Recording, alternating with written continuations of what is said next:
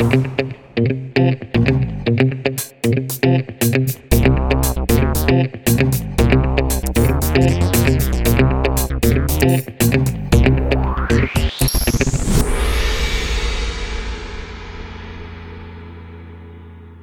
siamo, bentornati a tutti quanti a questo nuovo appuntamento sul canale Twitch di Round 2. Pronti come sempre per il nostro QA serale che torna dopo il viaggio a Tokyo. Esatto. E che ha questa cadenza così molto morbida, rilassata, eh, avvolgente, perché poi viene eh, pubblicato anche in formato podcast, quindi salutiamo anche chi ci segue su Spotify, su Apple Podcast, eh, Amazon Music eh, o Google Podcast. Non si capisce perché Fossa quando deve fare il QA diventa, diventa una persona seria, torna un po' là sul bancone di Every Eye. ma va bene, ma va bene, va bene. Ok, ok, va bene. Va bene, accetto questo tuo cambio di registro. Ci sta ogni Ci sta, tanto, va no? bene, va bene. Di avere un momento anche un pochino più pettinato. Va bene, va bene. Va bene Che è no? perfetto questa cosa del pettinato con chi ha seguito il Il pre-show pre-show. sa che il pettinato è apprezzato. chi non l'ha seguito peggio per lui. Giusto, dai, almeno i primi minuti. No, ma il QA è sempre un appuntamento invece molto, molto più inquadrato, Eh, col sì. palo in cu- mm. Il QA mi cambia, mi cambia nell'anima. È così, è così, è Eh, così, è così, è così, è così. Va bene, eh, che dici? Si parte, Sì, partiamo si parte subito, abbiamo tante domande, non rispondiamo Sì. mai a tutte, succederà anche Sì, oggi succederà non anche arrivare alla oggi. fine, ma ci proviamo. Assolutamente, sono arrivate una cinquantina di domande, ragazzi, questo più o meno è lo standard, anche perché il Q&A ha cadenza insomma un pochino più dilatata eh, e quindi ci sta. Io cerco di eh, raccogliere Tutti gli spunti possibili. tutti gli spunti, ma eh, un po' è difficile. Procedo con la prima domanda che si dovrebbe anche vedere da, ehm, qui in sovrimpressione. L'ontra ombra, salve Fossa, anzi Old Fossa e Bimbo Marco. Al solito i complimenti si sprecano, difficile unire in un unico canale informazione e passione pura, semplice e genuina per qualunque cosa appena sfornata. Il Di tutto quale sotto- canale parla? il tutto sotto lo sguardo duro e attento di un ceo felino. Stavolta voglio divertirmi e vi dono un magico potere. Avete la possibilità unica, insindacabile, al limite del divino di modificare un gioco. Nella vostra esperienza avete sicuramente provato un titolo che per un singolo dannato dettaglio è irrecuperabile. Ora avete la possibilità di correggere quell'errore e rendere il gioco perfetto. Di che gioco parliamo? Quale orribile dettaglio lo ha rovinato? Ehm, quale, come salvarlo? Grazie per l'attenzione e salutate Pera. Ardua questa. eh. Madonna, queste dif- sono belle, queste così un po' concettuali sono belle. Cacchio, difficile. Su- Molto su, due, difficile. su due piedi così, non lo so.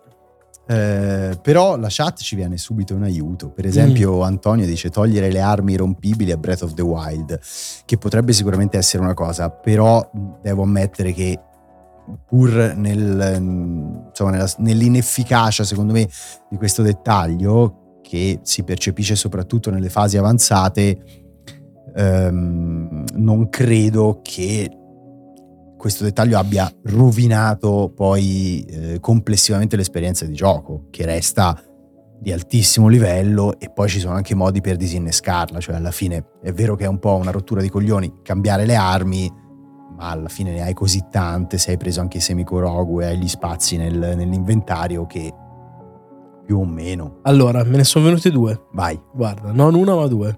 La prima, Sì. che è la- quella che mi era venuta subito. Due ore in più a Mirror's Edge. Mirror's Edge l'ho amato, ma Mirror's Edge era oggettivamente troppo corto. Mi è piaciuto il fatto che fosse molto così raccolto, via. Però cazzo era veramente troppo corto. Se avessero aggiunto un po' più di contenuto nell'originale, lo avrei molto gradito. È un gioco che io personalmente davvero ho amato Sì, è- tanto. è- per me è un, Bellissimo. un- un capolavoro di quella Sono stagione. esatto. Lo ricordo con grande piacere, non so quanto sia invecchiato bene, ma per me è un gioco di cui conservo un ricordo magico e però la brevità eccessiva era un elemento secondo me un po' problematico. Io gli in tolto anche la voce di Asia Argento, eh. L'ho giocato in inglese. Col cazzo che lo gioco in italiano.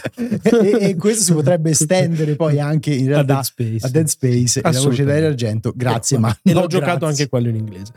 Eh, quindi, primo che ti dico è questo. E attenzione, attenzione. Sì. Secondo me lo avrebbe reso perfetto. Però lo avrebbe reso ancora migliore. Vado nella direzione opposta, ovvero tagliare un pezzettino centrale. Ne abbiamo parlato già diverse volte di The Last of Us Parte 2, che secondo me lo appesantisce un po'.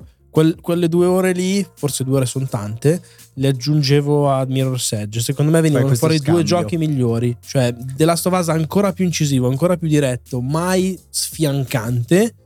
E eh, Mirror's Edge un po' più, un po' più pieno. Secondo me, eh, The Last of Us con quelle, se- senza quelle orette e mezza, veramente per me diventava pressoché perfetto. E invece Mirror's Edge, ripeto, non diventava perfetto, cioè per me non è una roba da 10, ok? Ma lo stesso è un gioco a cui voglio benissimo, è comunque un gioco da 9 per me. E quindi mi vengono queste due risposte. Sì, però sono anche in questo caso eh, sono prospettive che eh, non è cioè non è un dettaglio che ti rovina completamente l'esperienza. Eh, però, cioè, secondo me la domanda è un po', come dire, un Sì, po' capziosa, sì, perché sì, se sì, un gioco, cioè, se mi rovina completamente l'esperienza, allora- deve essere una roba che è brutta, cioè che che, non funziona. Sì, Eh. è vero. Eh, guarda, allora voglio dire, togliere le versioni all gen Cyberpunk 2077. Questo è un po' da paraculo, ma ci sta. Però ci No, sta. ci sta, ci sta, sta, no? Ci sta.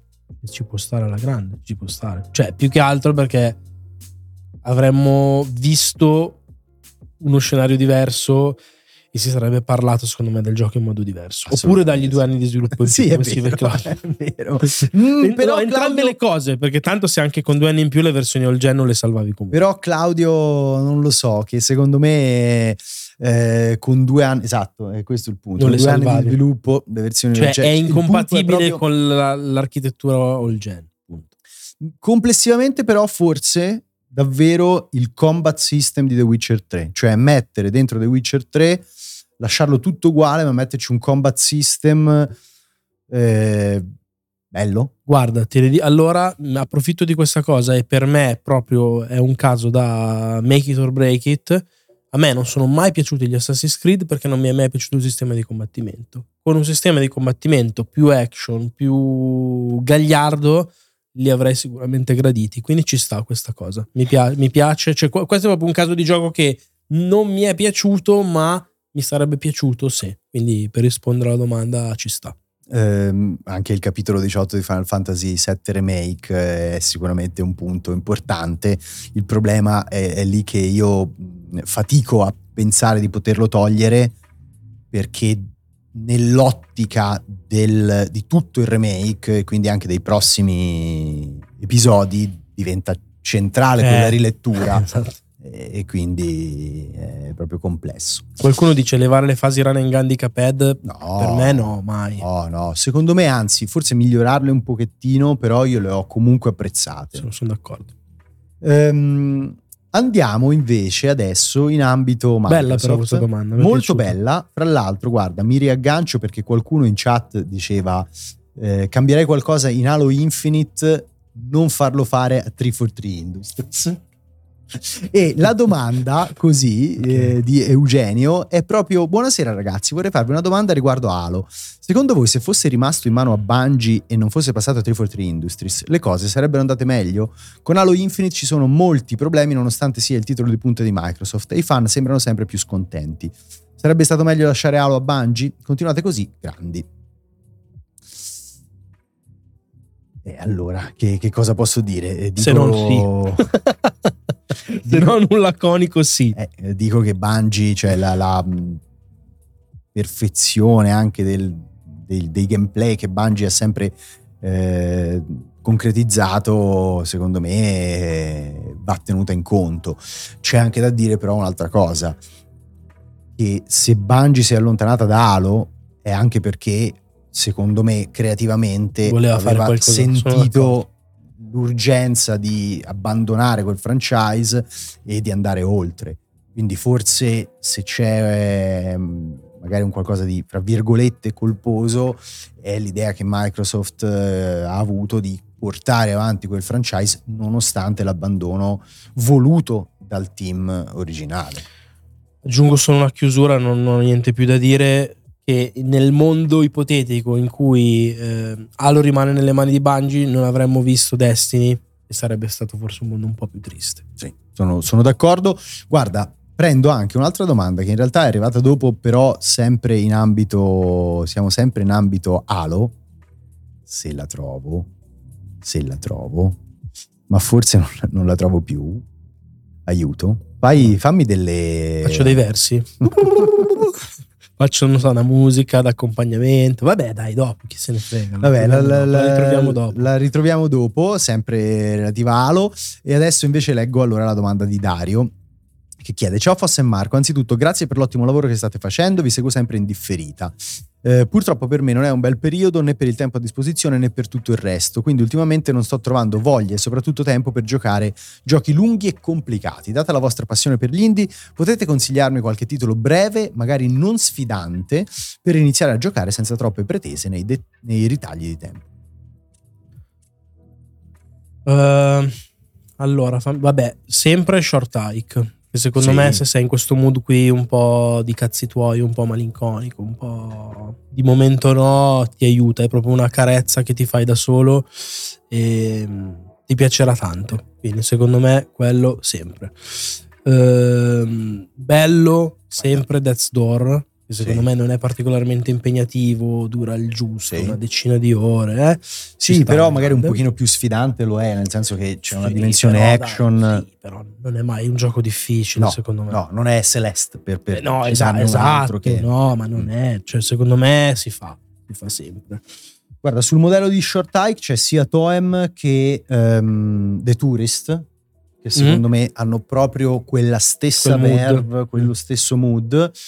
Ovviamente, beh, non possono metterci anche Gris, che, che, tu non hai giocato. Però lo, lo, avrei, lo avrei, consigliato. Sì, avrei consigliato. E, e, o qualsiasi walking simulator, così mm. si chiamano, sì. che secondo me, insomma... E io ci metto bene, anche perché ne abbiamo parlato recentemente a proposito del nostro viaggio in Giappone, eccetera.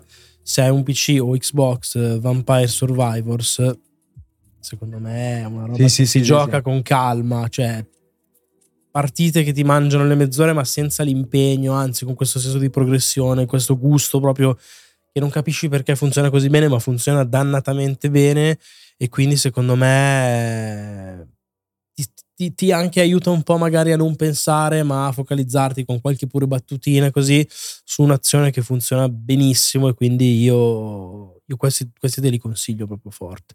E, e poi vero... aggiungo mm, sì.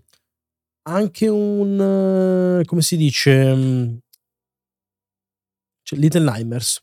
Bravo. Sì. Narrativo, carino, sì. meno depressivo come sta scrivendo qualcuno di magari Inside che ti mette secondo me proprio un po' d'angoscia. Beh, anche, anche Gris un pochino, cioè affronta comunque tematiche okay. molto forti, certo. così come tanti walking simulator, mi viene in mente What Remains of Edith Finch, cioè è un gioco attraversato da una vena un po' sì. no, non mortifera ma luttuosa, certo. ecco. Quindi io, io literalmente ce lo metto. Mm, Se sì. lo metti comunque un minimo di, di, di, accenno di trama, di lore, carino. Guarda, siete preziosissimi voi dalla chat perché Marie, per esempio, cita Thomas Was Alone, che è un puzzle game con i rettangoli, con i, rettangoli, con i regoli, eh, esistenzialista però secondo me è molto efficace. Ehm, e qualcuno invece cita The Artful Escape, che Ci sta, è proprio buono. linearissimo, non sfidante, ma Anche, secondo allora... me tematicamente molto bello perché è un viaggio di formazione sì. e di autoaffermazione e poi anche stilisticamente e musicalmente comunque sia è un gioco colorato, d'impatto, lisergico, ci sta proprio. Sì, sì, ci sta ci sta anche Cicori che citano in chat. Anche se lì si ritorna poi su, sulla tematica, come posso dire, un po' pesante perché si parla di depressione, ecco. Bello, bello. Comunque dai, un po' di cose le abbiamo dette. Aggiungerei anche, però non è più indie, non dura così poco, però mi va di citarlo perché magari come strappo alla regola te lo puoi concedere. Io anche uno Psychonauts 2 ce lo metto. Sì. Eh, farti Sì. un po' perdere in un'avventura con tanti colori, tanta roba. Sì. È un po' più impegnativo e È dura un- di più. Sì, più che altro è, è meno adatto a una fruizione mordi e fuggi, Esatto. secondo me. Sì. Cioè, se ti fai un livello, Sono eh, non è che lo puoi fare nei ritagli di tempo. No, però magari se, se com- come ultimo di un percorso potresti arrivare lì. Sono d'accordo. Ho ritrovato la domanda di Alo. Vai. La faccio, ce la fa Tizio Burbero. Vi ho sentito spesso dire che Halo come saga ha perso molto del suo appeal col tempo, nonostante il buon lavoro fatto al lancio con Infinite. Ma non pensate che gran parte del disinteresse generale venga proprio dal mancato supporto post lancio?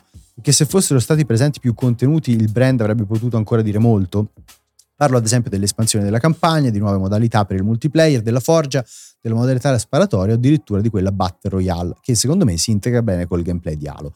E poi, secondo voi, dopo Infinite, che sta morendo un poco alla volta, quanto tempo passerà prima di un nuovo capitolo? Allora, io voglio dire che trovo difficile pensare che, mm, che, che una pubblicazione più pronta dei contenuti post lancio potesse risollevare le sorti di Halo, perché il discorso che facciamo molto spesso è che probabilmente proprio a livello di immaginario e secondo me, voglio dire, anche a livello di genere d'appartenenza, un pochino Halo ha perso il traino. Co- così come ha perso il traino, secondo me, l'FPS in sé, che non è, al di là dei Battle Royale, non è più... Eh, non incarna più lo spirito mercato. del Esatto. Eh, anche Halo, per me, purtroppo ha un pochino perso eh, la capacità di parlare forse a questa generazione che ha eh, dei- delle idee o dei canoni sci-fi un pochino differenti.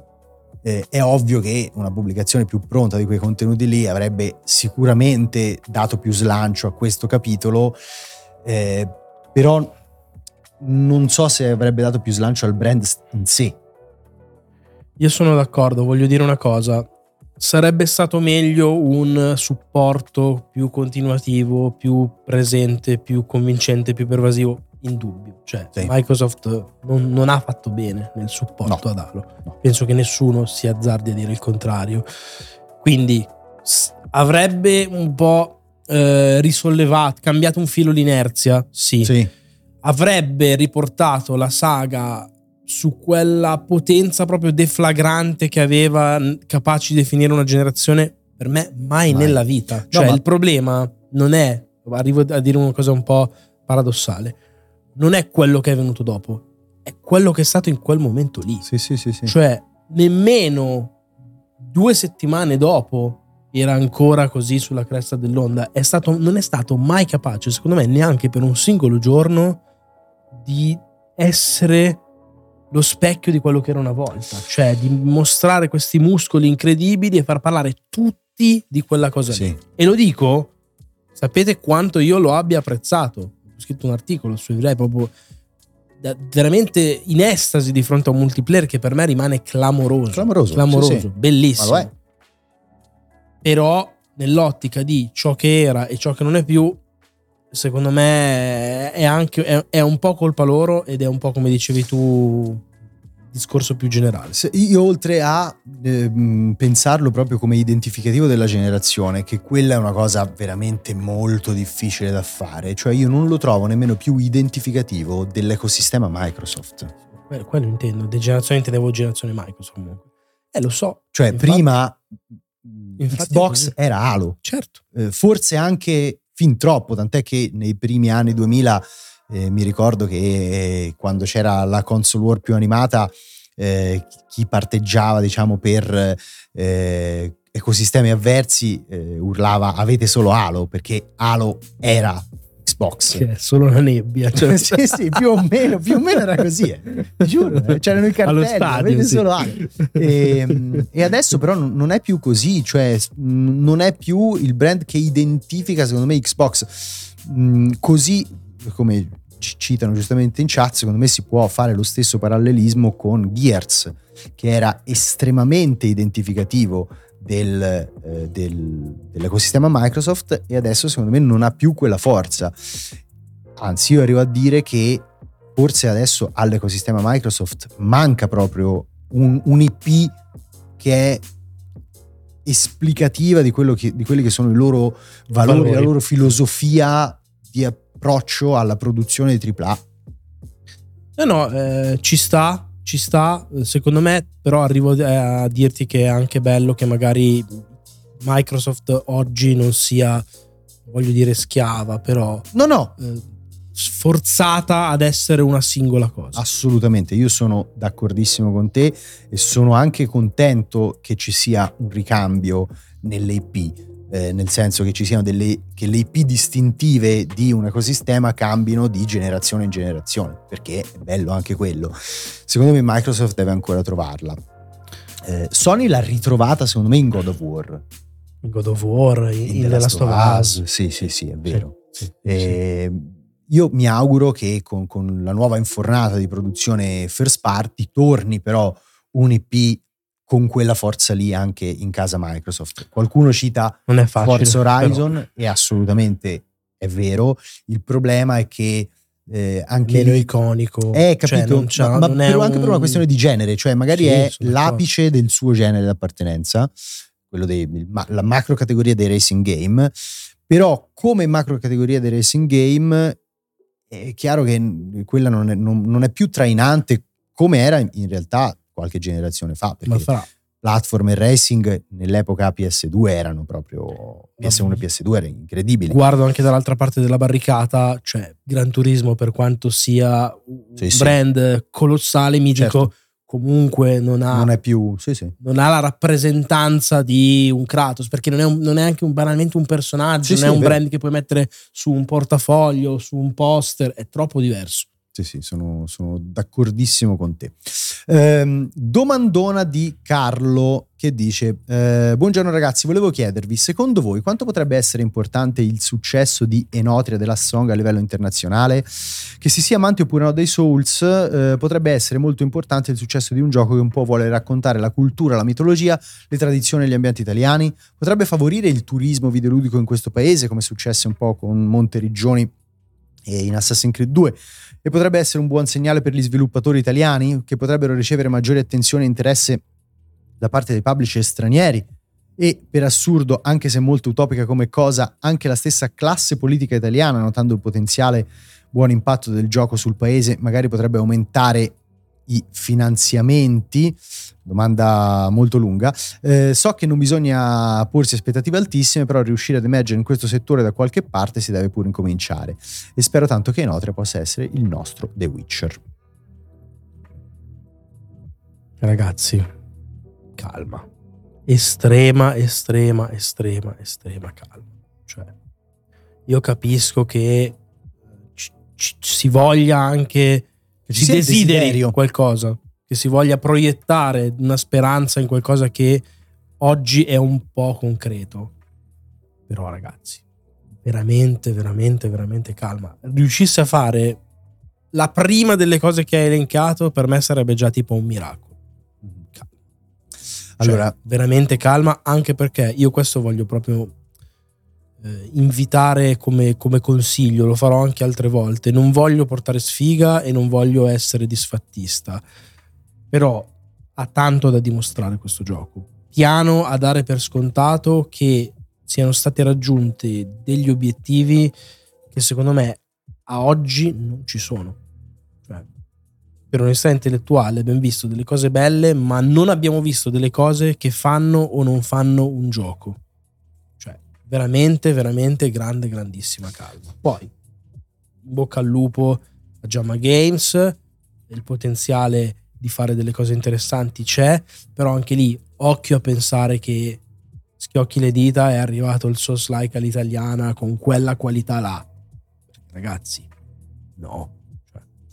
Sì, mm, entrando più nel dettaglio anche de- delle varie diramazioni della domanda, io arrivo a dire che se anche fosse un grandissimo successo, vedo molto difficile eh, la, il connubio immediato fra rilancio del turismo, della mitologia, della cultura italiana, perché comunque si tratta di eh, un contesto chiaramente italiano che noi riconosciamo eh, perché lo, lo, viviamo, viviamo i borghi, viviamo le, le, le, la flora e la fauna de, di questo paese però resta comunque un contesto molto fantasy, cioè quindi molto alterato nelle, nelle maschere, nelle nel maschere, teatro. Insomma, quindi non, non, lo vedo ne, neppure sulla stessa lunghezza d'onda dal punto di vista eh, comunicativo di, di, quello che fu poi Assassin's Creed 2. Sono molto d'accordo. Cioè, Assassin's Creed 2 è Monteriggioni, è là, è riprodotto certo. in maniera digitale. Tu vai e dici, cazzo, è uguale, vado lì. Anzi, che bello, vabbè, però dici, che, be- che bello vedere quella cosa qua non è che puoi visitare Quinta. Sì, sì.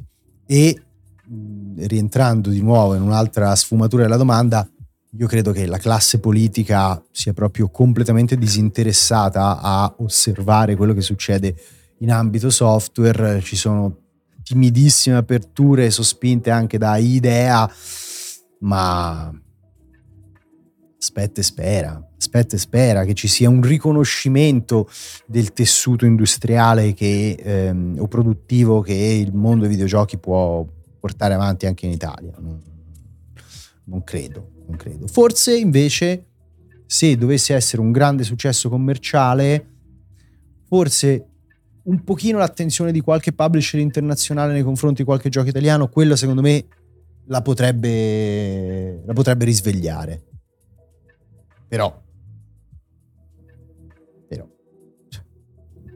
Auguri. Riparliamo. È un long riparliamo. Assolutamente.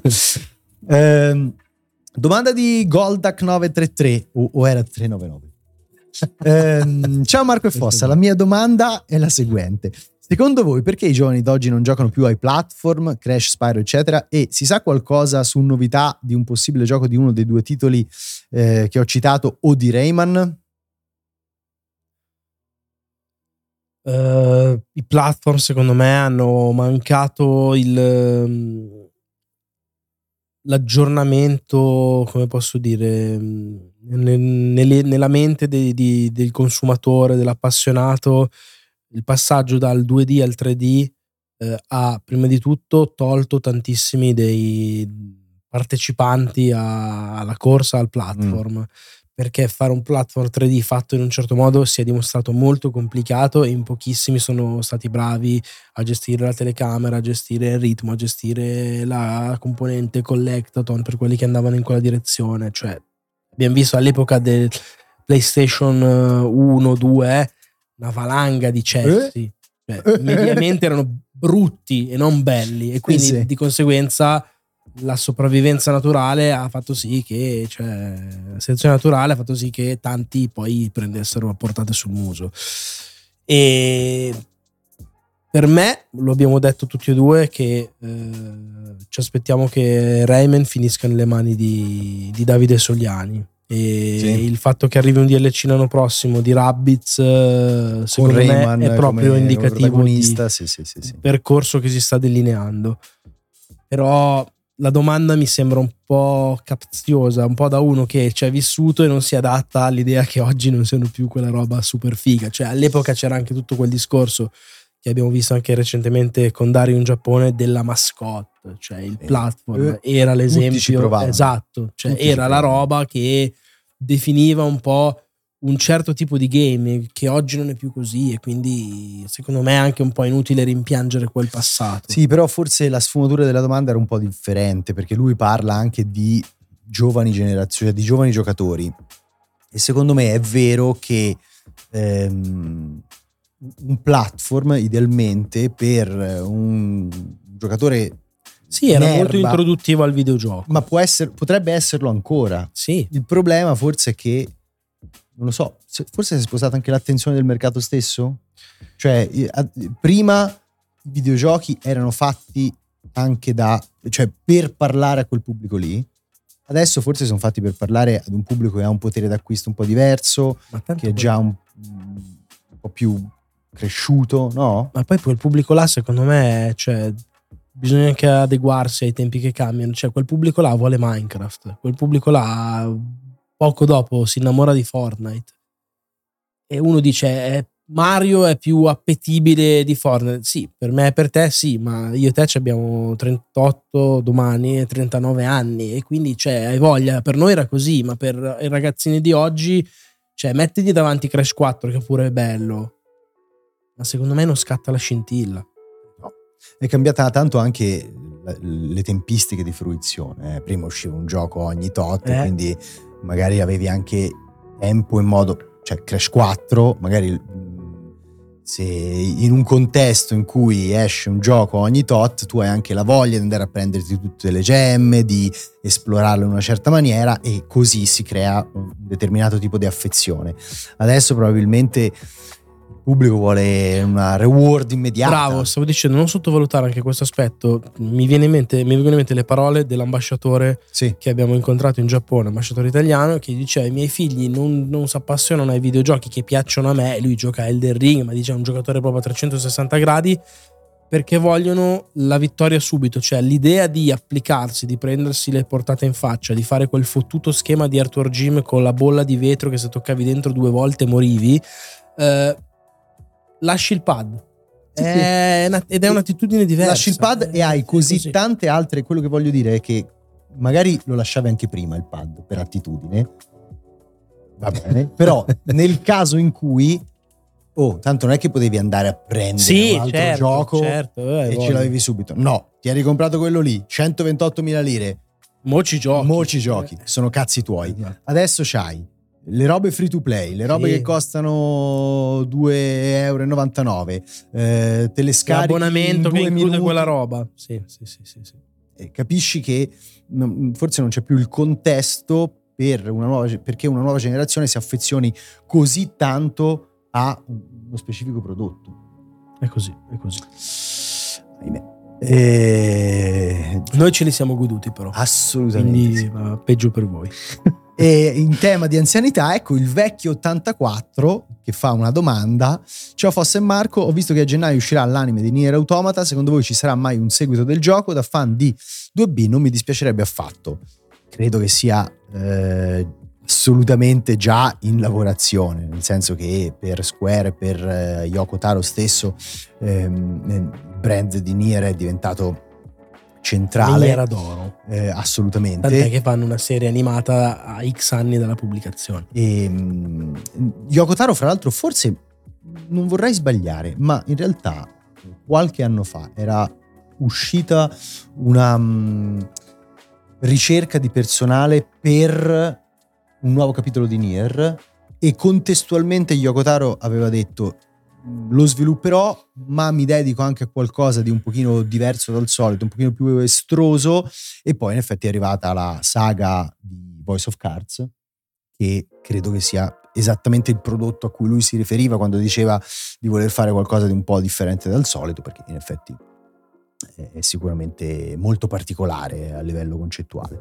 Però immagino... io non, non so se sarà un seguito proprio esplicito diretto di Automata però che Beh. voglia andare con, continuare in, a navigare in quella direzione strizzando sì, l'occhio a mondo. con uno spin-off una roba sì. è per me cioè, è talmente lì. scontato che sarebbe una notizia se non lo facesse passa di fa salti temporali di secoli si sposta avanti esatto. magari in quello stesso modo o indietro che ne so mm, indietro indietro c'è Drakengard quindi sì sì sì boh quindi secondo me più avanti che indietro, ma insomma vedremo, vedremo. Uh, Uzzo 89. Quali sono i criteri con i quali le software house decidono di produrre il remake, remastered di un gioco? E secondo voi come mai Capcom non si decide a fare il remake di Dino Crisis? Il di 20. Tirano un di 20? Sì, assolutamente. Dici? So che è così proprio. Comprano un dado buono, bello, di quelli un po' belli massicci che fa rumore quando lo lanciano. ad ogni faccia, come funziona? Ad ogni faccia assegnano un, test, un titolo? Un no, no, è un test. C'hanno... c'hanno... la tabella, esatto. Lo facciamo subito. Ta, ta, tripl- ta, lo facciamo da AAA, nuovo engine. Tipo 13 è lo annunciamo all'inizio della console, poi non lo facciamo uscire a deep down. così, così, cioè, cioè, così e poi, poi si vede. No, no, vabbè, è molto difficile ovviamente entrare nel merito di queste, di queste questioni. Eh, ogni tanto sembra di percepire, come posso dire, mh, qualche progetto che in realtà può essere pensato per sondare il terreno, tipo quando hanno rilanciato Onimusha con la rimasterizzazione. Sì, ma malissimo. Malissimo, Cioè, malissimo. Ma il terreno male. Ricordo sempre Darkstalkers che dicono: Vi facciamo uno Darkstalker se comprate questa collection spuzza venduta al triplo del prezzo che meriterebbe. Poi stranamente non l'hanno fatto. Boh. Per me, il caso comunque più emblematico che non è possibile non citare è Prince of Persia. Sappiamo tutti che volete Prince of Persia e Ubisoft finalmente Ve fa. Eccolo, fatto con 8 euro da uno studio iniano che sembra la PS2. Siete contenti, eh? Ah no? Eh, vabbè. Però boh, a a volte cioè, si, si perdono un bicchiere d'acqua e non sempre i reparti marketing sono, come posso dire, leggibili nelle loro decisioni. Allora, c'è una domanda che secondo me ti piace, non lo so, vediamo. Ehm, salve guys, faccio il cuoco e purtroppo con gli orari che faccio non vi becco mai in diretta, ma vi recupero sempre su YouTube. Ora però la stagione estiva è finita, ho più tempo per seguirvi, perciò ne approfitto e vi chiedo, in un'ipotetica realtà in cui non esistono videogiochi, triste realtà, secondo voi che strade avreste preso? Cosa avreste fatto o voluto fare nella vita? Motura non barare, in questo mondo non esiste neanche la professione del grafico. Siete dei grandi, continuate così. Ricordatevi eh, il nickname e se capitate in Umbria dalle parti di Spoleto fate un fischio che vi cucino quello che volete. Va bene. Niente, non c'è il grafico. Che cosa fai Marco? Il porno attore. Eh, addirittura. Sto, sto sognando. Il tuo- no, ho capito, ma un- il tuo sogno da bimbo, il porno attore? No, volevo- da bambino volevo fare il paleontologo, ma poi ho scoperto che mi fa schifo la chimica, la fisica, tutte queste robe non avrei mai potuto fare. Eh, mi de- voglio fare, voglio rimanere su un'attività ludica, divertente, per cui la gente dice: Ah, minchia, ma ti pagano veramente per fare questa cosa? Vaffanculo, faccio il porno attore. Eh, ho capito. E vabbè, oh, eh, cosa vuoi? Lascia fare. Cosa vuoi? Mi ha fatto la domanda, ho risposto. No, per me, per me in realtà è poi è molto molto facile. Credo che avrei fatto l'ottico seguendo le orme di famiglia. Cioè, eh, abbiamo anche un, un negozio di ottica, mio papà eh, ha insegnato ottica per, per una vita, eh, ma io stesso, insomma, quando avevo 16 anni eh, ho cominciato a fare un pochino di, di gavetta, andavo al mare ma andavo a montare gli occhiali. Tra l'altro come si montavano un tempo con la dima a mano Complicato, a mano, complicato. a mano. E, quindi sì, avrei fatto sicuramente quello. Che fra l'altro per me in certi momenti della vita è stato anche un, un paracadute psicologico. Eh. Cioè uno dice va tutto male e porca miseria, andrò a fare esatto. gli occhiali. Eh, che esa- devo fare? esatto. Eh, vabbè, già una strada ce l'hai. Eh. No, vabbè, non, non- cioè, a parte la battuta, eh, cioè, dipende, nel senso che per dire, vabbè, mi è sempre piaciuto esprimermi, scrivere, però se ti dico eh, farei il giornalista, cioè, praticamente la stessa cosa. Quindi, no, va bene, vado, vado su quello, per me mi togli il grafico, perché mi, mi sarebbe piaciuto fare, per esempio, cioè impostare la mia vita diversamente e abbracciare in toto il mio estro artistico, tutta la roba che ho studiato, la computer grafica, eccetera, fare l'artista, cioè proprio, che ne so, il pittore, lo scultore, non so, roba anche digitale magari. Però se mi hai tolto tutta sta roba, e scusami, allora almeno lasciami la fregna. Vabbè. Eh, reflusso. ehm, l'altro giorno stavo sfogliando il backlog della libreria di Steam e mi è capitato di installare un gioco che avevo totalmente rimosso dalla memoria: Warhammer 4 40k Space Marine. Bello. Esclusi Gears, è raro vedere TPS di questo genere. Penso a Dark Sector, Binary Domain o a modo suo anche Vanquish. Non è che ne abbia particolarmente nostalgia, ma uno sparamuretto ogni tanto fa piacere giocarlo. Giochi usciti di recente o in arrivo è una formula che ha dato tutto, grazie in anticipo per la risposta e auguro a voi buon lavoro. Allora, intanto apprezzo la domanda perché c'è, eh, eh, viene citato il genere con il suo nome Mi tecnico, piace tanto a te. incluso nell'enciclopedia Treccani del videoludo. Ah, bravo, stavo dicendo, cioè sparamuretto va bene, poi video ludo non ti piace. Guarda la merda che sei. Ma scusami, Sparamuretto è proprio lì che lui Abbi gode quando dice pazienza. sparamuretto. Ma scusami, spara, sparare è un termine ancora fertile nella lingua italiana. Sì. Ok, Muretto, muretto c'è, lo è, c'è, c'è, li posso mettere insieme. No, ok? certo. Ludo c'è nella lingua italiana. Cazzo, no! Eh? Va bene, va bene, va bene, Oh. va bene. Non alberarti col video ludo che guarda. Eh, però non mi viene in mente niente. Secondo me spara tutto con coperture dinamiche proprio zero. Eh, mi, difficile di immaginarmi qualcosa così su due piedi, però voglio dirti una roba, c'è un gioco di cui abbiamo parlato a più riprese che secondo me incarna un po' quello spirito lì, soprattutto mm. come produzione, che è Evil, Evil West. West. Eh, vedi che ci siamo arrivati. Eh, secondo me non c'entra perché non ha le coperture dinamiche. Però Evil West, secondo me, nel mood di quei giochi, anche un po' di secondo piano, Vanquish, che per me è un capolavoro, però all'epoca non era super strombazzato. Binary Domain, eccetera, eccetera. Binary Domain era proprio di secondo piano sì, ed è uno dei migliori sparamuretto che, che siano esatto. usciti. Sicuramente meglio di, di, Dark Sector e di Dark Void e quella roba lì. Comunque, eh? The Order citano anche giustamente. Beh, The Order aveva un'altra ambizione, assolutamente, di assolutamente. una punta di diamante. Certo, un po' il Gears di Sony. Sì.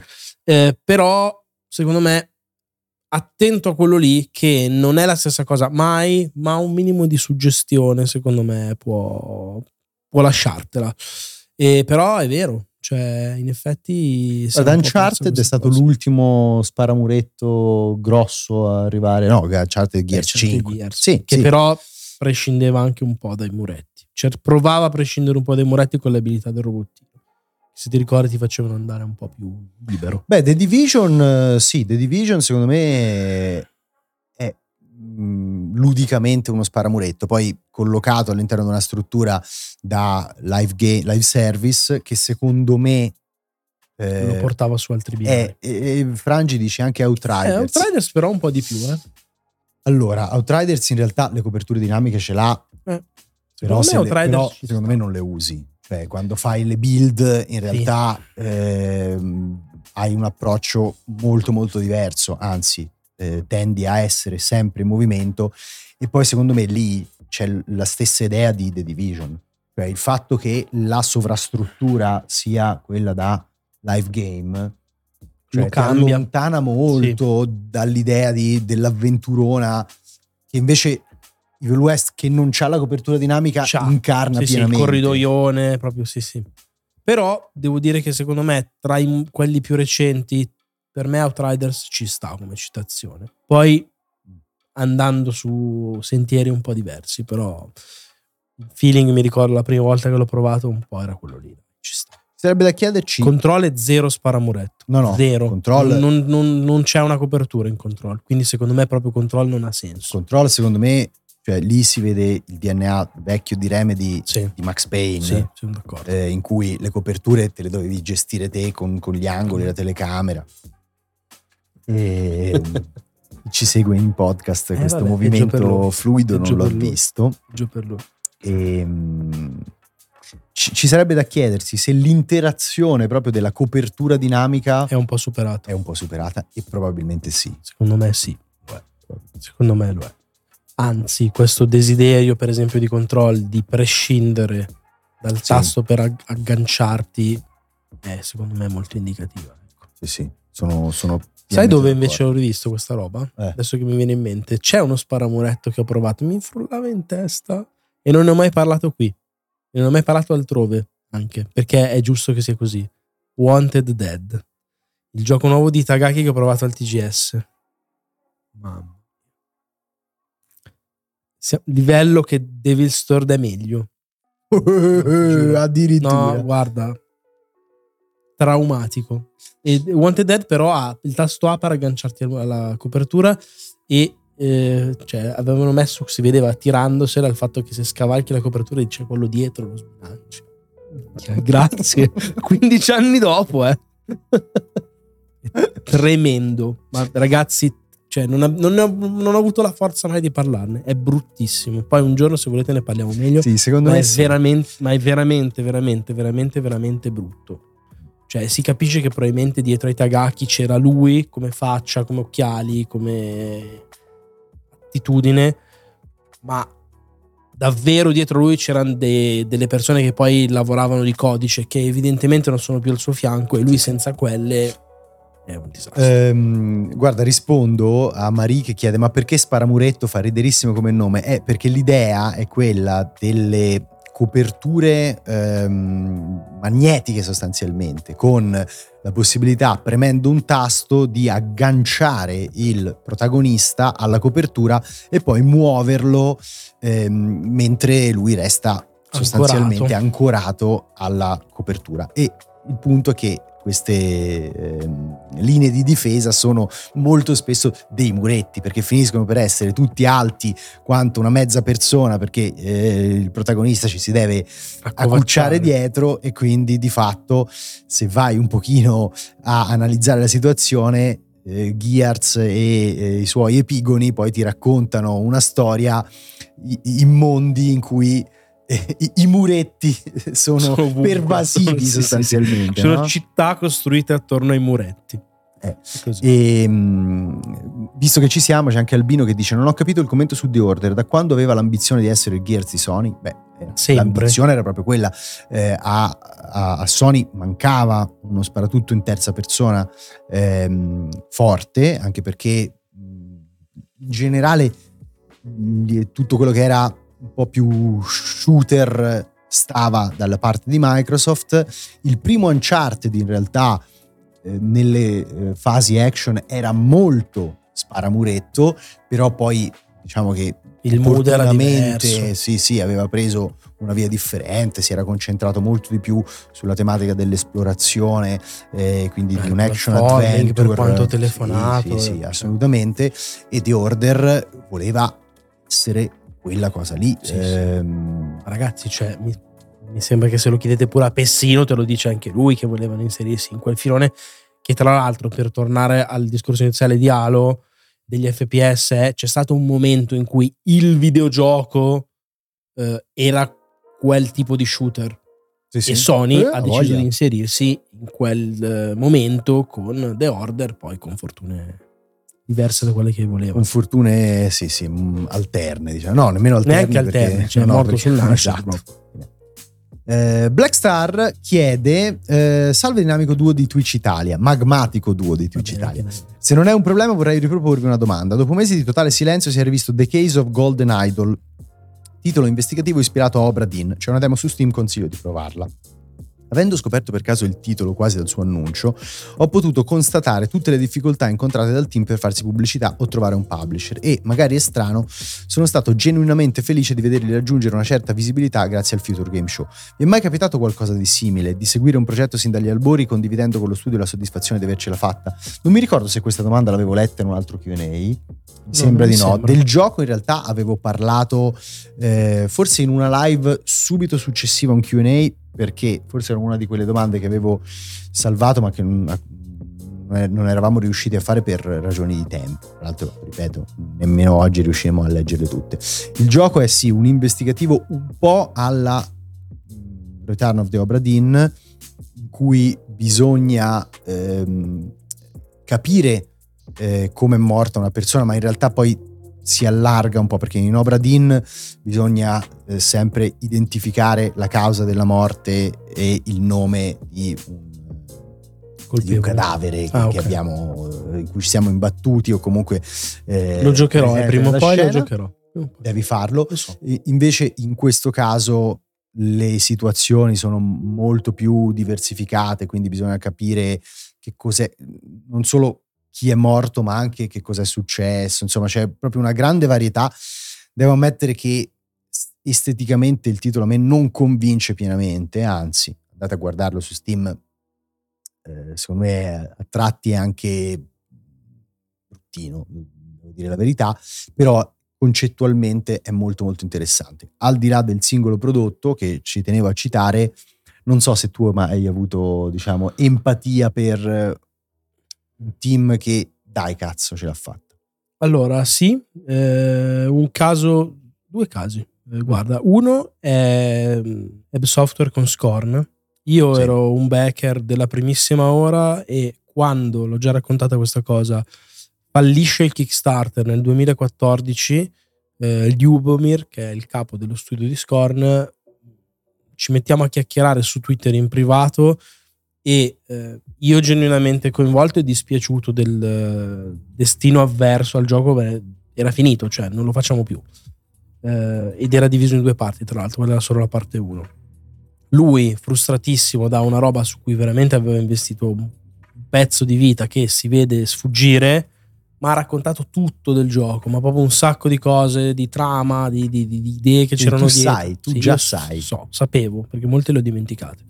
E eh, quindi poi ri- ritrovarlo, rivederlo, eh, funziona, esiste, eh, è una cosa che mi ha dato gioia. E un altro caso che è ancora più in piccolo, eh, che non ha avuto la stessa visibilità, ma che è un gioco di due persone, due persone sole, speciali, eh, è Bulb Boy di eh, un team che è un team polacco, sono due ragazzi che si chiamano Bulbware, hanno fatto questa avventura grafica super in stile Marco Mottura con le cacchette, c'è questo omino a lampadina, è un'avventura grafica molto semplice, dura tipo 2-3 ore, veramente facilissima.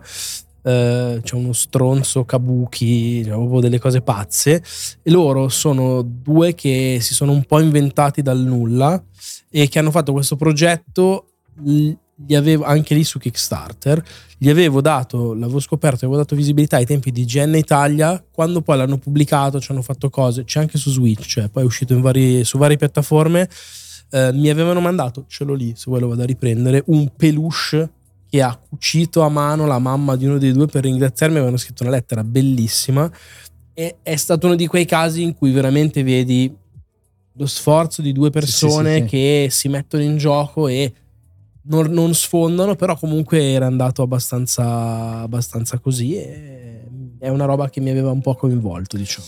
Guarda, prima di rispondere, ripeto il nome del gioco perché lo chiedono. ehm, c'è Luca che lo chiede. eh, the Case of the Golden Idol, che mi sembra forse o è uscito la settimana scorsa o, sta, per, arrivare. uscire. Quindi sostanzialmente ci siamo. Guarda, Eh, lo vado a prendere giusto per curiosità per chi è qua. Ehm, io voglio citare due prodotti estremamente differenti. Uno è in realtà è uscito da poco ed è Tunic. ehm, che ho seguito, insomma, beh, l'avevi seguito, l'avevi Sì, seguito certo. anche tu, però all'inizio ce l'aveva proprio quella sensazione di un prodotto portato avanti con tanta Fatica, passione e ma tanta, fatica Sì, sì. e io mi ricordo la prima volta che lo vidi giocabile in un um, uno- sullo- non, non era nemmeno sullo show floor delle tre era nell'evento Microsoft che si teneva subito dopo la conferenza Sì. che aprivano diciamo Sì, le, sì. le- le porte ai giornalisti e io lì ebbi un Era bellissimo. Pensa che io forse l'ho visto addirittura un anno prima di quello perché era al The Mix e al The Mix era, era la stessa demo ancora più piccola eh, e mi aveva fatto super eh, cena, però sono d'accordo con te, anche quello è un progetto che abbiamo visto anche rimasto in ballo per anni, Eh, cioè è diventato anni. un mezzo tormentone. sì diciamo che di Ne- nell'ultima parte poi del suo eh, percorso, Percorso. in direzione della pubblicazione poi era diventato anche qualcosa di più nel senso che finalmente aveva Sì, raccolto sì, tanta sì. attenzione da parte del pubblico però la prima volta che si, si vide lì era era da zero, cioè Sì. una roba che da dove salta fuori questo gioco. Sì, sì, è e invece un altro che voglio citare che poi ha avuto purtroppo una sorte molto sfortunata è Ru Mm. scritto proprio FRU Sì, sì, sì.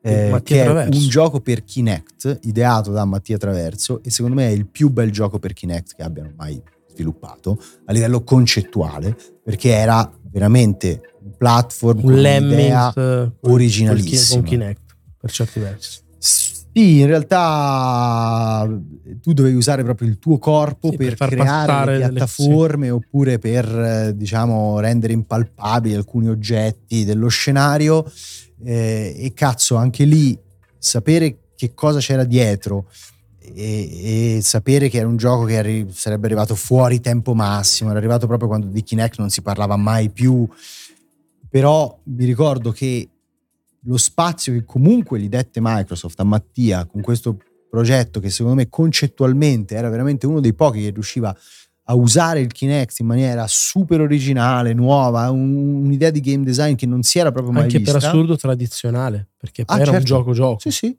E mm, a me, insomma, fece proprio. dette tanta emozione. Ehm, se vogliamo citare qualcos'altro, indipendentemente da quali sono poi stati i risultati, anche il ritorno di Shenmue sulle scene e l'intervista che ho fatto a Yu Suzuki, ormai vecchietto, proprio fragile, anche fisicamente, umanamente fragile, è stato un, un bel momento. Emozionante. Sì, sì. è stato emozionante. Poi ovviamente il gioco era, è ancora un po' fuori dal tempo, io non riesco a volergli male, però è fuori dal tempo. Eh, Mattia Traverso non è lo stesso di Riot, non, non so... Eh, sì, mi pare di sì. C'era Leo- Leonard Becchiari e Mattia Traverso. Credo di sì. Credo di Sicuramente ha lavorato anche con eh, Ovo sì. Ovo Sonico, sì, Last Day of June. Last Day of June. Però mi pare che fo- arrivasse da lì, se non sbaglio, GM. Mi pare che fossero Mattia e Leonard, poi forse avevano scazzato, è rimasto solo dei due, non mi ricordo, però sì. Ehm, la domanda successiva ce la fa Valeria. Ciao Fosse e Marco, ci tenevo a farvi tanti complimenti per il magnifico intrattenimento che avete offerto in Giappone, insieme a tutto quanto il gruppo. Dopo avervi sentito parlare di tutti i limiti che avete trovato durante la vostra esperienza al TGS, sarei curiosa di sapere se avete riscontrato problemi simili nelle altre fiere a cui avete partecipato. Qual è il paese che vi ha riservato l'accoglienza migliore? Scusate se la domanda è off topic. No, no, Non c'è off topic. non c'è off topic in, eh, su round 2. Esatto. Oddio, esageriamo. Però eh, Lasciala così. una libertà, esatto.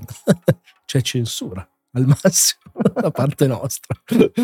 Ehm, qual è il paese che ci ha riservato l'accoglienza migliore? Eh, non lo so, è, diff- cioè, è una domanda un po'.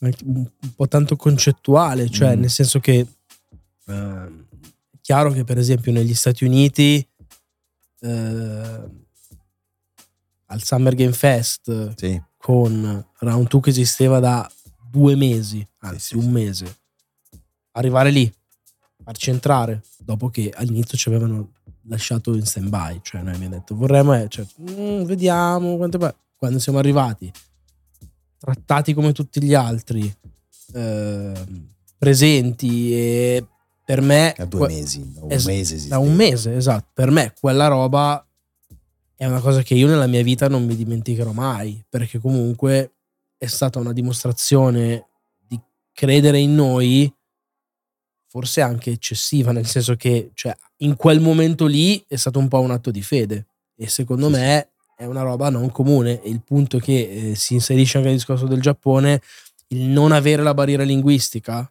eh, e avere magari un modo di pensare un po' diverso aiuta a eh, conciliare scommesse del genere, a capirsi. Eh, vi faccio un esempio anche molto dietro le quinte. Eh, tanti publisher giapponesi eh, non stanno ancora identificandoci come giornalisti, ma al momento ci vedono come content creator e quindi non ci mandano i codici in anticipo perché per loro se non c'è il sito sei un content creator. Non fa niente se la tua storia per anni, dece- un decennio e passa, Ma arriva da solo, lì. al di là di tutto, se il tuo tone of voice, perché alla fine qui si sta parlando di piattaforme, è chiaro che eh, noi abbiamo anche delle caratteristiche da content creator, fra virgolette, Eh, cioè quando andiamo a fare le, le live, diciamo le serie singole su- sui prodotti, magari sei più affine a quell'ambito lì. Però è chiaro che le nostre trasmissioni, il tone of voice delle trasmissioni, il modo con cui trattiamo i, i- prodotti, cioè è diverso rispetto a quello di un content creator classico.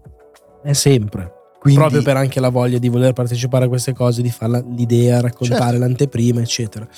Però quello che voglio dire è che a volte eh, una forma mentis diversa anche ti fa vedere agli occhi di qualcun altro in un modo diverso Eh e sì. quindi in questo senso magari un'accoglienza più così, dai, vieni, eh, da parte del- dell'Occidente è un po' più normale, tra virgolette, Sì, sì. non lo so, scontata. Guarda, Oh, eh, ci chiedono se non pensiamo che il fatto che Geoff abbia gestito la cosa possa aiutare. Eh, ci sono questioni che ancora non possiamo dibattere pienamente, però voglio dire che Geoff, eh, secondo me, ha proprio chiarissima l'idea della nostra figura eh, e secondo me ha anche chiarissima l'idea di un giornalista che si è spostato su altre piattaforme perché il pubblico sta su altre piattaforme e perché quelle piattaforme possono essere anche colonizzate con questo tipo di tone of voice. Lui l'ha proprio, poi vi faremo capire anche perché, ma ce l'ha proprio scolpita nella testa, quello glielo devo assolutamente riconoscere. E quindi secondo me, cioè, se io, io voglio, cioè, se devo scegliere un momento nella mia vita, parlo di Round 2, che è la cosa nuova, che è la cosa che, che ci riguarda anche in prima persona come imprenditori, eccetera. E quindi ti, cito l'ultimo Summer Game Fest perché è stato un momento particolare. Sì, sì. Ehm, sono, sono, d'accordo. Devo ammettere poi che, mh, mm, insomma, se io devo ritornare anche agli albori di quella che è stata la mia carriera, cui eh, Every non era quello che, che, poi è diventato e lì c'era sempre da combattere, combattere un eh? pochettino. Guarda, ne cito un'altra perché mi viene in mente. Devo, devo ammettere che ho, ho, imparato abbastanza bene a combattere. Eh. Sì, sì, l'ho visto. ho imparato abbastanza bene. sì. Mi, mi, deve, mi deve essere riconosciuto. Verissimo. Io voglio citare un altro perché è un personaggio che la gente da casa non conosce, ma è giusto citarla Salima, che è la responsabile PR di eh, Cosmo Cover, che è l'agenzia di comunicazione anche di Devolver. Un personaggio incredibile lei, eh, francese credo di origine irachena, una cosa simile, ma è veramente incredibile, cioè proprio sì, sì, sopra sì. le righe al 200%, quindi siamo molto d'accordo.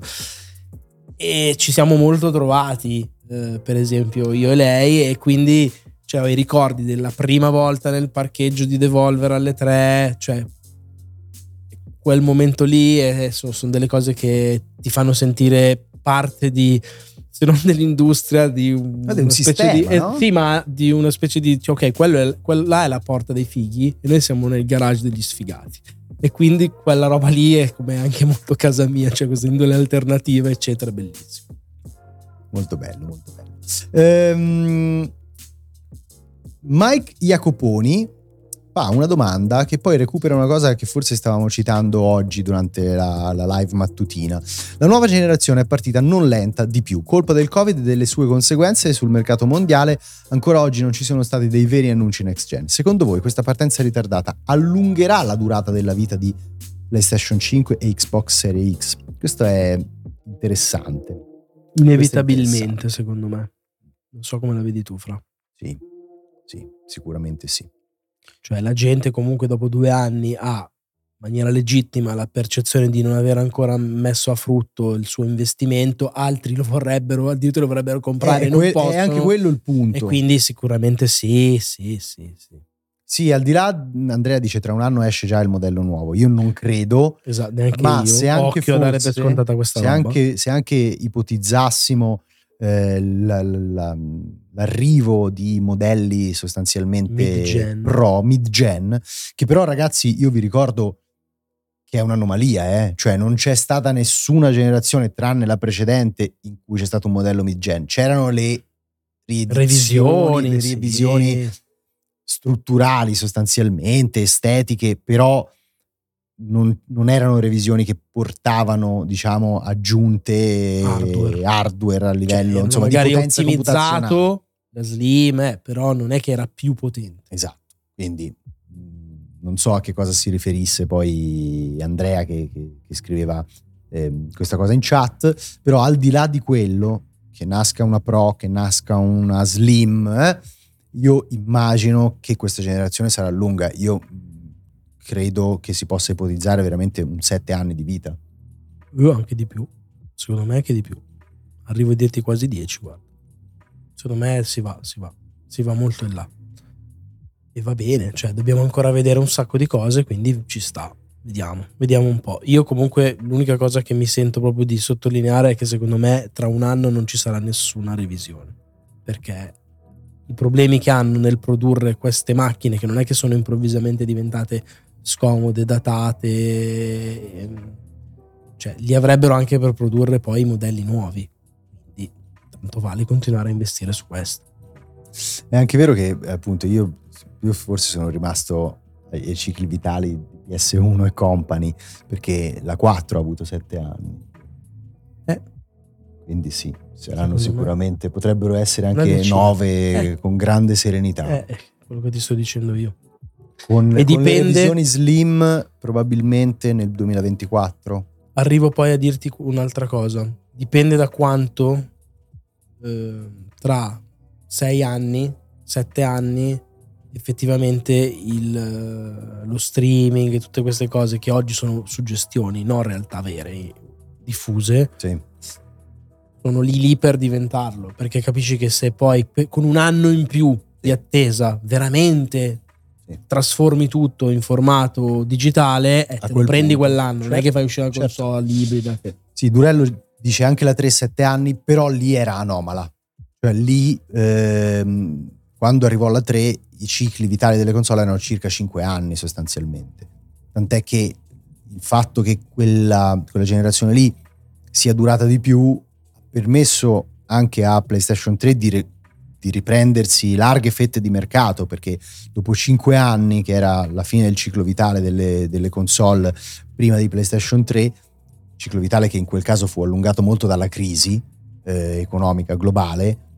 E Sony e Microsoft, eh, cioè Microsoft aveva non solo ripreso terreno, ma insomma si era conquistata veramente tanti tanti territori e PlayStation riuscì in fondo negli ultimi due anni, grazie anche a delle produzioni con le spalle larghe, parlo di The Last of Us, di Beyond, che comunque ebbe un grandissimo guizzo comunicativo, a riuscire a, recuperare un po' la situazione e a ripareggiare, eh, se non addirittura superare poi mi sembra. Xbox? Sì. Vabbè, certo. Ehm, Giamatte chiede: In un futuro che noi non vedremo, cinema, serie, vi- eh, cinema, serie e videogiochi si fonderanno in una nuova forma di narrazione basata sulla realtà virtuale che diventerà la principale fonte di intrattenimento. Che ne pensate di questa ipotesi? Questa è super concettuale. Ci può stare. Cioè, Io non credo. Tu dici di no? Io che dico di no perché secondo me eh, la- il linguaggio del cinema e della se- serialità televisiva che non prevede l'interazione e che è un linguaggio super eh, Passivo. sì, ma anche super eterodiretto nel senso cioè c'è ovviamente il regista che, che ti vuole far vedere il cazzo che vuole lui no? Sì. secondo me quello non, non verrà mai sostituito dall'interazione. Magari ci sarà spostamento, nel senso che eh, potrebbe esserci potrebbero esserci più esempi di storie che ti lasciano un certo grado di libertà, voglio dire visiva, cioè con la realtà virtuale in cui tu guardi la scena ma te la guardi dal punto in cui vuoi tu, ok? Però rinunciare del tutto, secondo me, alla possibilità per un autore di orientare il tuo sguardo, secondo me non succederà mai. È una domanda complicata, difficile, con totale grado di Ah, azzardo. vabbè, chiaro, Io penso ovviamente. che molto, molto più in là diventerà però difficile rinunciare a una partecipazione di presenza, seppur virtuale. Ecco, quello, cioè, perché sarebbe un, po' rimanere ancorati a qualcosa di, di vecchio, non lo so. Ma non lo so, cioè, se- allora... eh, Capisco alla grande il tuo discorso, eh, ha perfettamente senso ed è, Il- ed è lo- Il perfettamente punto è logico. che secondo me quella partecipazione lì diventerà più importante negli eventi sociali. Cioè, vado a vedermi un concerto, ok? Magari me lo trasmettono anche in live, però esserci lì fisicamente con il caschetto è un'altra esperienza. Paradossalmente immagino magari un futuro in cui boh, ci si trova tutti in una sala da cinema e tutti insieme con il caschetto si Siamo a guarda... Woodstock. Sì, siamo a Woodstock o si guarda anche un film. Sì, sì, certo. ok. Però il punto è che la, la compartecipazione diventa vado a guardare il film, non entro dentro il film. Poi ripeto, secondo me ci sarà qualche regista che girerà dei film, nascerà un lingua- una regia della, della realtà virtuale a Beh, 360 già gradi. Alessandro Redaelli è andato a, a Venezia, alla mostra Sì, di sì, cinema sì, Venezia, c'è la sezione VR già oggi con dei film fatti in VR. Quindi, cioè, è una roba che magari non è ancora esplosa in maniera super pop, però già c'è. Però che quello sostituisca com- completamente il linguaggio del cinema, io lo vedo estremamente difficile. Estremamente difficile. Anche perché, allora, se penso alla successione di forme di intrattenimento dominanti nei secoli, ok? Eh, per esempio il romanzo era dominante nel suo secolo e poi è stato so- soppiantato come forma diciamo di affabulazione dominante dal cinema, ok? Però lì c'è una, c'era una questione anche di immediatezza della fruizione, cioè ti metti davanti a uno schermo, c'hai due ore e Perfetto. basta, metterti un a leggere un romanzo richiede tanto impegno. eh. Non vedo questo stesso scarto fra il vado a guardarmi un film e il vado a guardarmi un film in 3D. Cambia il tipo di esperienza in VR. in VR, sì, ma l'immediatezza del prodotto non ne guadagna, anzi forse fa un passo indietro perché è un po' meno immediato entrare, mettersi il caschetto, fare tutta quella roba, ne guadagna magari un certo tipo di immersione, di immersività e allora uno lo fa, però non è più immediato. Però ti ribalto la cosa. Mm. Sto vedendo Edge Runners, oggi sono andato avanti ed è bellissimo. Veramente film sul modello brain dance, cioè che te li spari in testa e sei tu dentro il film. Cioè non è un film che guardi, è un film che vivi.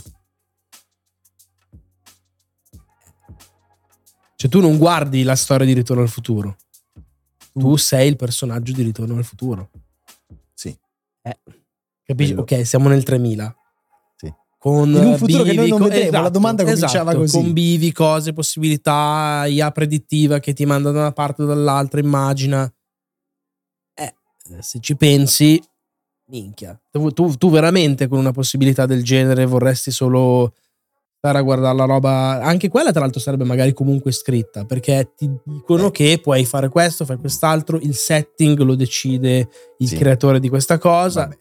Eh, beh. ho capito. Eh, ehm, ti guardi Ritorno al futuro, tutto bene. Tu vorresti essere il protagonista di Dallas Buyers Club?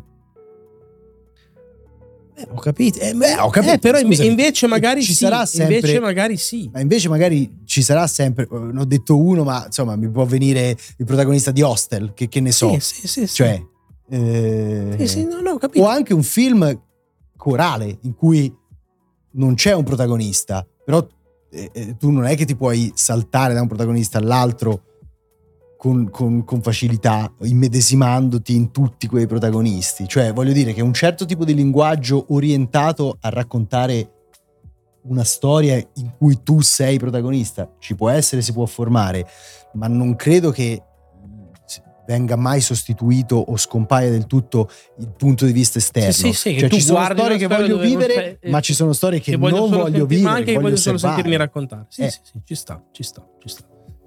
O The Human Centipede, esatto. Vai, vai, diventa il grande protagonista. Puoi anche scegliere quello davanti, quello nel mezzo Magari o voglio l'ultimo. fare il dottore. Va bene. Ehm, Netbender, eh, ne abbiamo parlato un po' di mascotte oggi e chiede, secondo voi perché Sony non sta rendendo Astrobot il suo Mario, tra virgolette, mascotte? Perché le mascotte non esistono, non tirano più. Eh, però io non sono pienamente d'accordo con questa considerazione. Secondo me un po' lo sta facendo, cioè nei limiti di quello che può oggi tirare una mascotte, per me un po' la direzione è quella, cioè è stata usata L'ha fino ad fatto con oggi. grande convinzione, dai. L'ha usato per presentare tutte le nuove tecnologie, Sì. addirittura adesso una nuova console. Il gioco è anche un- una sorta di grande museo di tutto Mm. quello che PlayStation ha significato nel corso degli anni. E Ma ci sarà anche per PSVR 2, cioè è proprio il segreto di Pulcinella che lo fanno. e adesso stanno dando più fondi e risorse umane a, a Sobi, io credo che la direzione sia un pochino quella lì. Poi non esiste mai più il fatto che pensi a PlayStation e automaticamente pensi a Astrobot e viceversa, come era con Mario, eh, ma perché lì sono finiti quei Quell'era. tempi. Sì, sì, sì. Però il progresso, cioè senso, L'inerzia un il lì. percorso secondo me è un pochino quello lì. Ci sta, secondo me quello che cambia tanto è, ripeto, il tempo, cioè i tempi generali di non avere più la mascotte come rappresentativa di un brand e secondo me la convinzione con cui lo fai. Cioè Sony è vero che sta facendo quello che dici tu, perché è proprio oggettivo. Secondo me la sta spingendo meno di, faccio un esempio, la statua di Aloy. Ah, sì, sì, vabbè, Aloy e Kratos sono i volti di PlayStation sono quello Aloy e che ti dico. Kratos. Cioè, eh, ma il punto è che si parla proprio di volti, cioè che con una mascotte eh, che è una figura pupazzetto, idealizzata, sì, sì, stili- stilizzata, che non ha sfumature caratteriali. oppure Eh, le ama sono molto più banali, una maschera. È una cioè, maschera, roba esatto. così. Secondo me quello oggi non può identificare una console perché non identifica nemmeno che cos'è il videogioco a 360 gradi. Sì, sì, sì, ma siamo super d'accordo su questo. Ehm, domanda rapidissima in realtà di Morier. Secondo voi faranno vedere altro di Hogwarts Legacy prima dell'uscita? Sì, assolutamente sì, al certo. 100%. Infatti io la volevo, l'ho inserita giusto per eh, che ci permette magari di fare un discorso sulla comunicazione. Eh, un prodotto così ha, secondo me, almeno altri due appuntamenti di comunicazione forti. Forse due sono un po' tanti. Uno, sicuro, Uno sicuro, 1000%. Due Però secondo me uno di comunicazione Alla fine l'ha rimandato, vero? A febbraio. febbraio. Secondo me ci Eh, sta. no, uno ci di comunicazione. Due ci sta. Due ci sta. Uno di comunicazione e uno di prova per la stampa. Sì, sì. No, no, hai ragione. Cioè. Due, due. Magari invertiti. Magari prima lo fanno provare e poi ne, ne fanno, poi fanno- un riassuntone, sì, sì, sì, pompa magna, cose. Però sì, mi trovi d'accordo. Ci sta. Ehm, Airtoniz, eh, ciao Fosse e Marco. Innanzitutto, complimenti per il lavoro che fate ogni giorno tra Twitch, YouTube e Gong. Mi piacerebbe, finiti gli studi, lavorare come giornalista specializzato nell'ambito videoludico. Che consigli avete? Pensate sia ancora oggi un lavoro, una scelta appagante e stimolante? Grazie mille, buon lavoro.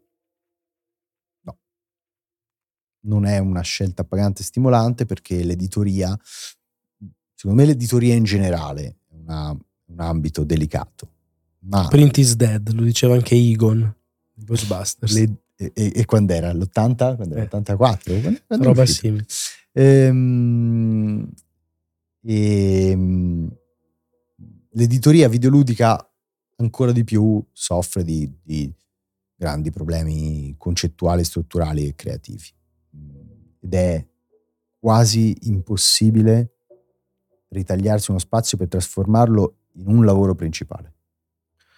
Non ci scommettere, non ci puntare. Con questo non ti sto dicendo non provare e non fare. Fai, eh, ma con l'attitudine di è uno sfizio che mi voglio togliere.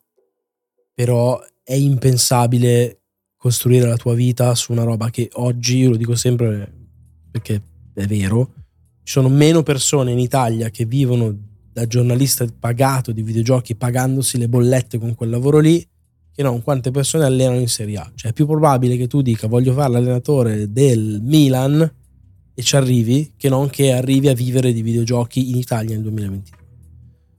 Soprattutto perché hai parlato di giornalista. Se tu mi dicevi magari content creator, anche lì comunque è fottutamente difficile pensare di eccomi, sono il nuovo Dario Moccio.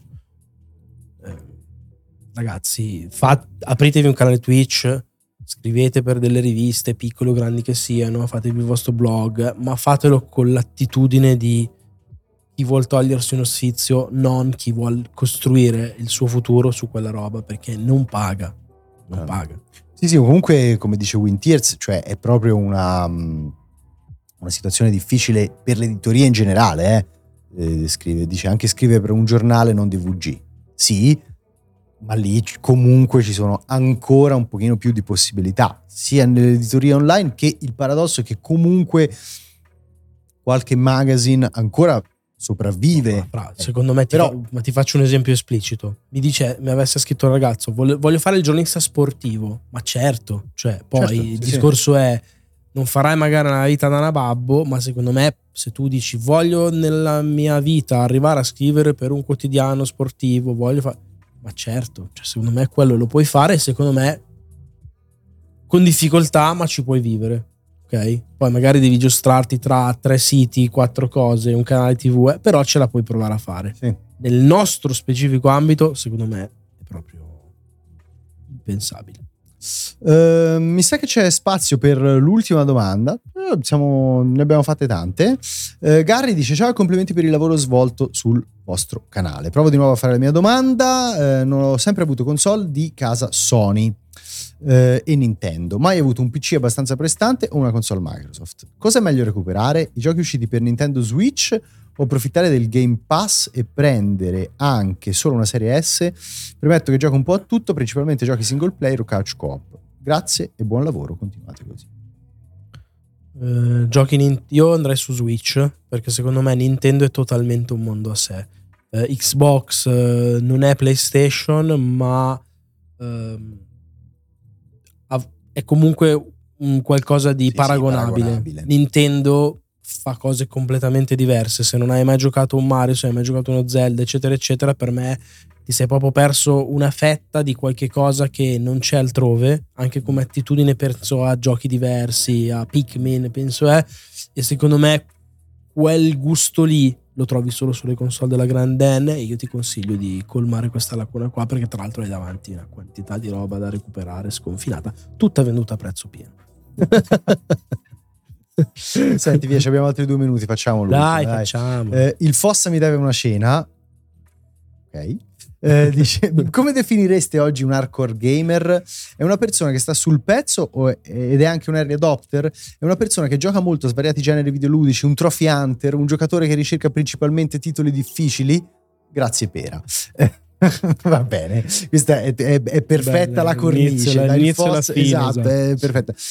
Allora, l'ho, l'ho messa questa domanda perché è anche curioso il fatto che secondo me oggi proprio hardcore gamer non è una categoria che si usa più tantissimo. Ci- ci perché non fu- c'è più il casual, paradossalmente. È forse, quello, no? cioè Che il era casual- contrapposto una volta. che era definito, era nato proprio nella generazione Wii, eh. Eh, certo. cioè Wii era la console per casualoni, così si diceva. E, e invece il resto era Ah, fieri. Poi vabbè c'è PC Master Race che, che stava Sempre un'altra, aleggia. sì. dall'alba dei tempi del videoludo Certo. Ehm, secondo me non, non so neanche se ha troppo senso conservare quella, quella suddivisione. Ehm,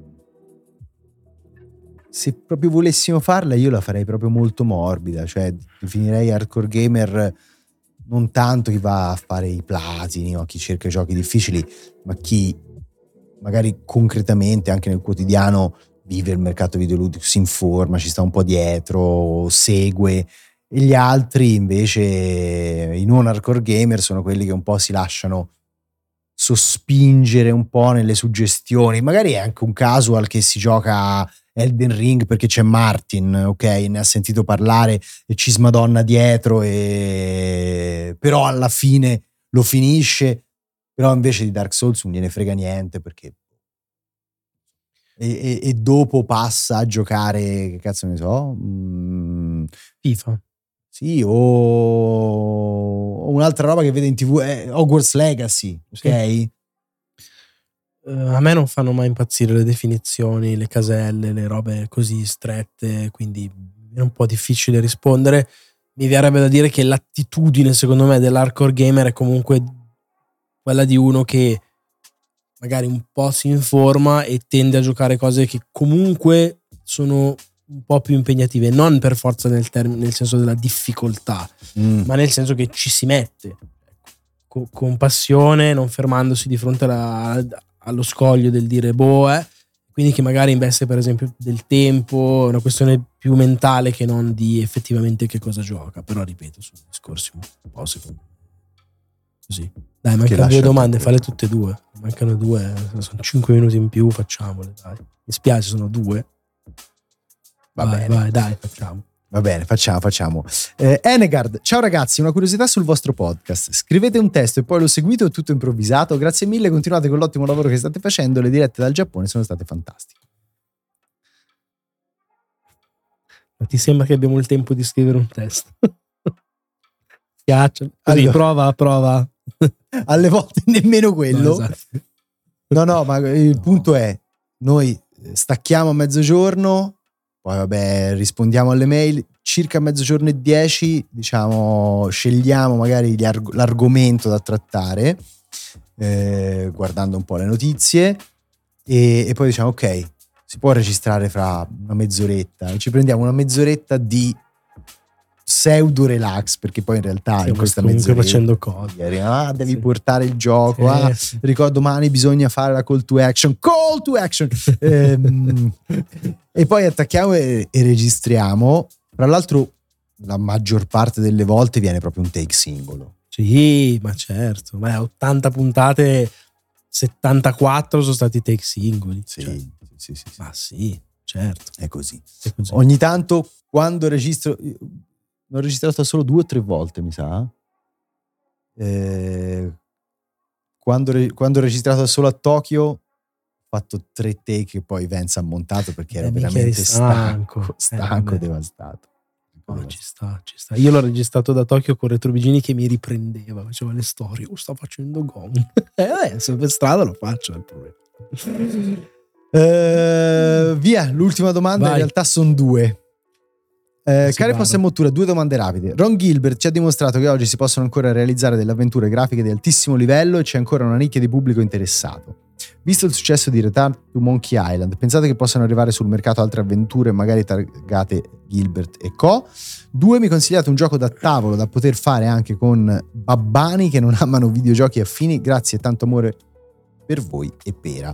Rispondo alla prima domanda. Ron Gilbert aveva già dimostrato 5 anni fa, 2017, che si potevano fare delle avventure grafiche fighe perché aveva lanciato Thimbleweed Park che è eccezionale. Non mi sembra che poi da Thimbleweed Park Sia Sia- sotto una nuova... età dell'oro delle avventure grafiche. Anzi, abbiamo dovuto aspettare per una. Non che non siano uscite altre avventure grafiche, sarebbe ingiusto dirlo, anzi, alcune le ho pure citate, eh. Ehm, però per riavere un'altra avventura grafica, eh, insomma, con una presenza comunicativa forte, abbiamo dovuto aspettare appunto 5 anni e eh, un nome, anzi due nomi forti, che sono uno quello di Ron Gilbert, che all'epoca era bastato per diciamo, portare sotto i riflettori Thimbleweed Park, e due quello di Monkey Island, che è un, che è un nome eh, enorme. Purtroppo non vedo un, un ritorno delle avventure grafiche come eh, genere trainante. Tra l'altro, così ho visto che fanno, ripubblicano Dropsy, che è un gioco che aveva pubblicato Devolver tanti anni fa, di un clown tutto strano, super creepy, ma da ridere. Un'avventura grafica stranissima, veramente ultra weird, su Switch a fine mese. Se recuperatelo su PC è perché è veramente una roba pazza. Se volete un'avventura grafica acidissima e fuori di testa, Dropsy. Ehm, sulla pa- seconda parte, giochi che secondo me puoi giocare da tavolo, che puoi giocare con chiunque, eh, qualsiasi astratto, secondo me. Quindi Azul, di cui tra l'altro presto parleremo del quarto, Azul, che sono tutti diversi, eh, l'hanno appena eh, pubblicato. Sono dei giochi che si prestano ad essere, secondo me, fruiti in maniera molto libera anche da chi non, non frequenta il genere, proprio perché invogliati da magari delle tesserine, un manuale molto facile. Io dico anche oltre, eh. Ah, bravo. oltre secondo me è Bravo. proprio quella roba Ci lì, cioè sacrifichi secondo me un po' te stesso, perché se tu sei abituato a eh, Ci sta, è una bella risposta. Un, un gioco, cioè a giocare a titoli un po, più, un po' più complessi, magari ti annoia, ma se sei tu magari a guidare la spedizione perché è un gioco cooperativo, fai un po' di scena, di racconto, eh, secondo me È molto introduttivo. un po' riesci anche a conquistare la tavola. Ne parliamo meglio Domani. domani. domani. Comunque vi ricordiamo che punto esclamativo Dungeon Dice, l'ho visto spammare prima da Irene.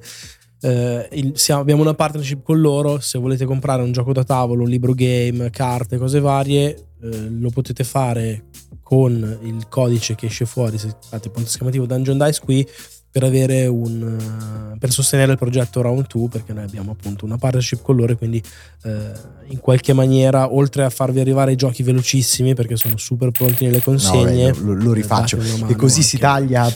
Bene, salutiamo chi ci segue. Chiudiamo qua. Questo è il Chuck per Vance. in differita eh, Ah, sulle e piattaforme così si taglia. podcast e ringraziamo. E ora passiamo invece eh, ai ringraziamenti di chi ci supporta su Twitch. Vance, vedi tu dove tagliare. Fai un po' come ti pare. Eh, ah, ora cazzeggio. Yuhu!